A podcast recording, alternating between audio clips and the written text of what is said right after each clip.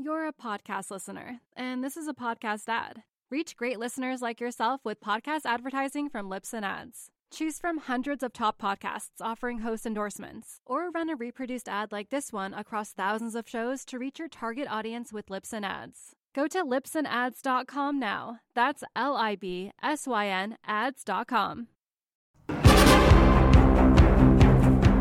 This is HuskerOnline.com, your authority on Nebraska athletics. Final segment here of the Husker Online Show. Sean Callahan, Nate Clouse talking recruiting now. As uh, Nebraska sitting with no commits here, um, things have been very slow, as we know, with uh, the dead period. It's going to go on for about 15 months now, 16 months uh, before coaches can even have some physical interaction and person inter- in- in- interaction with prospects at the minimum. Um, but Nate, uh, we are in top 10 season and Nebraska being very aggressive with offers. I want to start with this.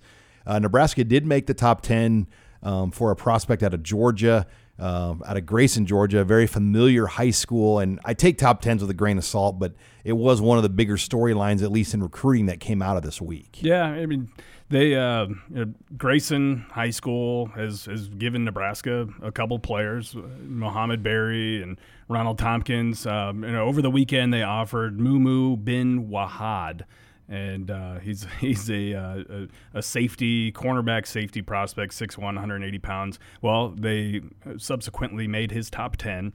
Uh, it's still, you know, I think early in the recruiting stages, obviously, and, and kind of building that uh, that relationship there. But he's got 14, 15 offers to his name, so he's really only cut a handful of schools. But for Nebraska to be one of the newcomers to that offer list and, and, and go ahead and within 24 or 48 hours make that that top 10, I think is a good sign at least. And and that's a program, I mean, that's a powerhouse program in, in Georgia. You know, between Grayson High School and Buford High School, I mean, those are those are two of the top programs in this state. So uh, it's it's good to see Nebraska continuing to be able to, to recruit the state of Georgia and, and you know making those early cuts with uh, with some of those guys. All right, Nate. Let's get to the other news now. The week, um, you know, it, it was relatively quiet, and then over the weekend, I mean, it was Saturday, Sunday.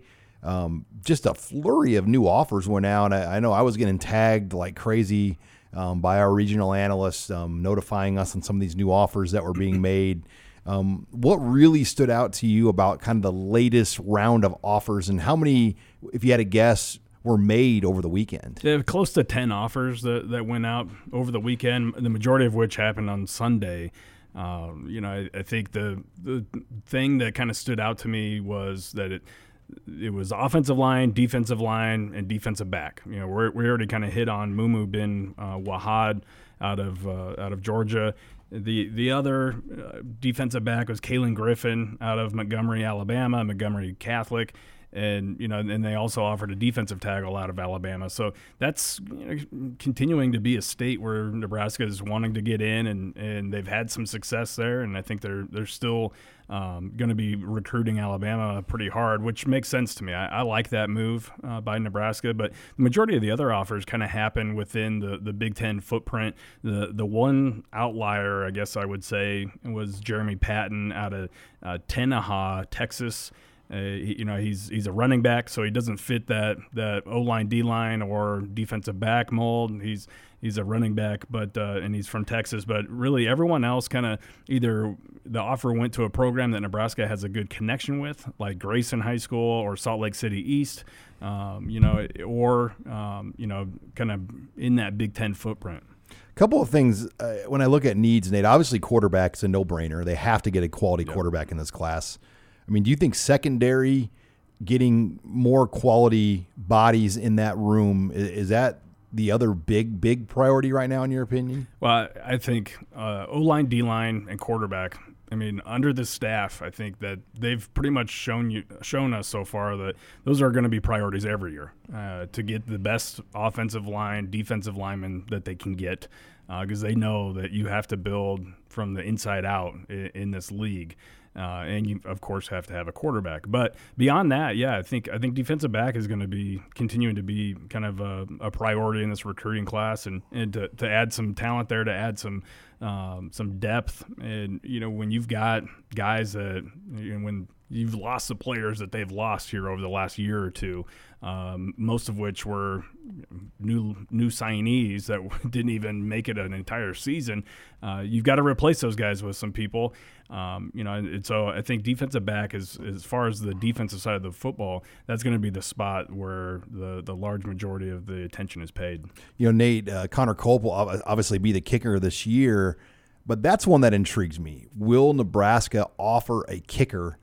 in the market, or will they try to develop one of their in-house guys? Um, Crawford. They, they got the kid, I believe, from Broken Bow um, as a walk on coming in. Yeah, from Ord. Ord, I'm sorry. Bro- he's got an amazing leg. And he, he was a state wrestler that, you know, placed. I mean, he's a good, he's like a, yeah. he's a traditional kind of Dan Young style Nebraska kicker. And credit Dan Young, he was the first guy to really start recruiting athletes that were kickers.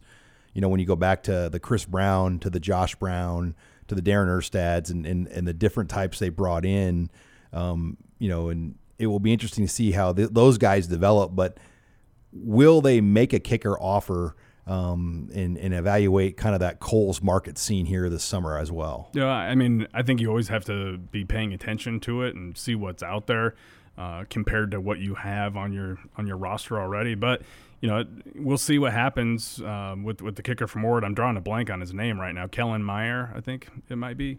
But uh, you, you know, if he lives up to his ability, I think that he's probably going to be your guy for the next four years, uh, at least. And they've kept him kind of under the radar. I feel like. I mean, yeah. not not a lot of people know about this guy, but he. Yeah, you're right. I mean, he could be the next great in-state story if if everything aligns. Yeah, well, when you hear stories about the opposing team during warm-ups of the games stopping their warm-ups to watch him kick 60 65 70 yard field goals i mean it's that's pretty unheard of um, he had he kicks everything everything out of the end zone by a wide wide margin so uh, he i mean he just has a, a monster leg and so if he can kind of harness that and, and continue to um, you know, refine those abilities. I, I mean, I, I think that they're going to be set there. But like I said, you always have to kind of have your your thumb on the action and see what's out there because you never know. You you could be one bad week uh, away from losing losing someone at any position, but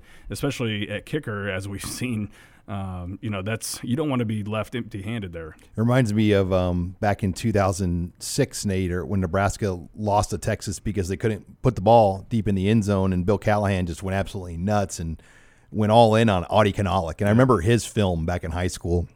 You know, he was kicking off, and the ball was like hitting the concession stand yeah. behind the you know behind the field behind the track Yep. I mean, he had one of the strongest legs, and that's when touchbacks or the kickoff line was the 30 in college football. And Adi Kunalic was one of the few in the college football that could consistently get touchbacks from the 30. Yeah, we went we went all out for Adi as soon as we as soon as we saw his film. Uh, he, he became a major, major priority for Coach Callahan, uh, who was you know, directly involved in recruiting him, which you can't always say about a kicker, but yeah, that was a that was a, a big big deal. I remember bringing him up uh, on his recruiting visit and everything, and uh, really rolling out the red carpet. You, you always do for every recruit, but uh, you know, for for a kicker, he got even you know maybe extra extra attention. Was it the 11 a.m. Texas game in 06 and Quan Cosby maybe returned a yeah. few kickoffs because Congdon, I don't know if it's Congdon or who was doing kickoffs that year I can't remember. Was it Congdon? Or in, o, in 06. It would have been Congdon, I believe. Okay. David uh, Dyches was before. Yeah, Congdon was freshman All American um, in 05. Yeah. And, okay. And then 06, he was the starter.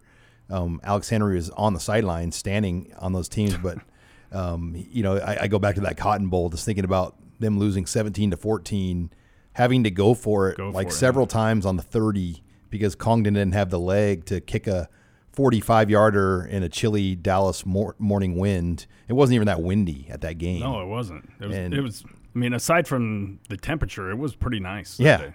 And they lose that game, and Alex Henery's just standing there on the sideline. Unreal. Anything outside of 40, and it wasn't even a, a debate. They, they went. They it. would not. They would not.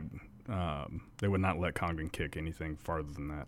All right. Well, lots to keep tabs on here. Husker baseball starts this weekend as well. We will have coverage of all the games, live threads on Husker Online as well with Blake Arney, our intern, as they have a four game set against Purdue. Nebraska basketball plays this weekend as well. Sunday season finale against Northwestern.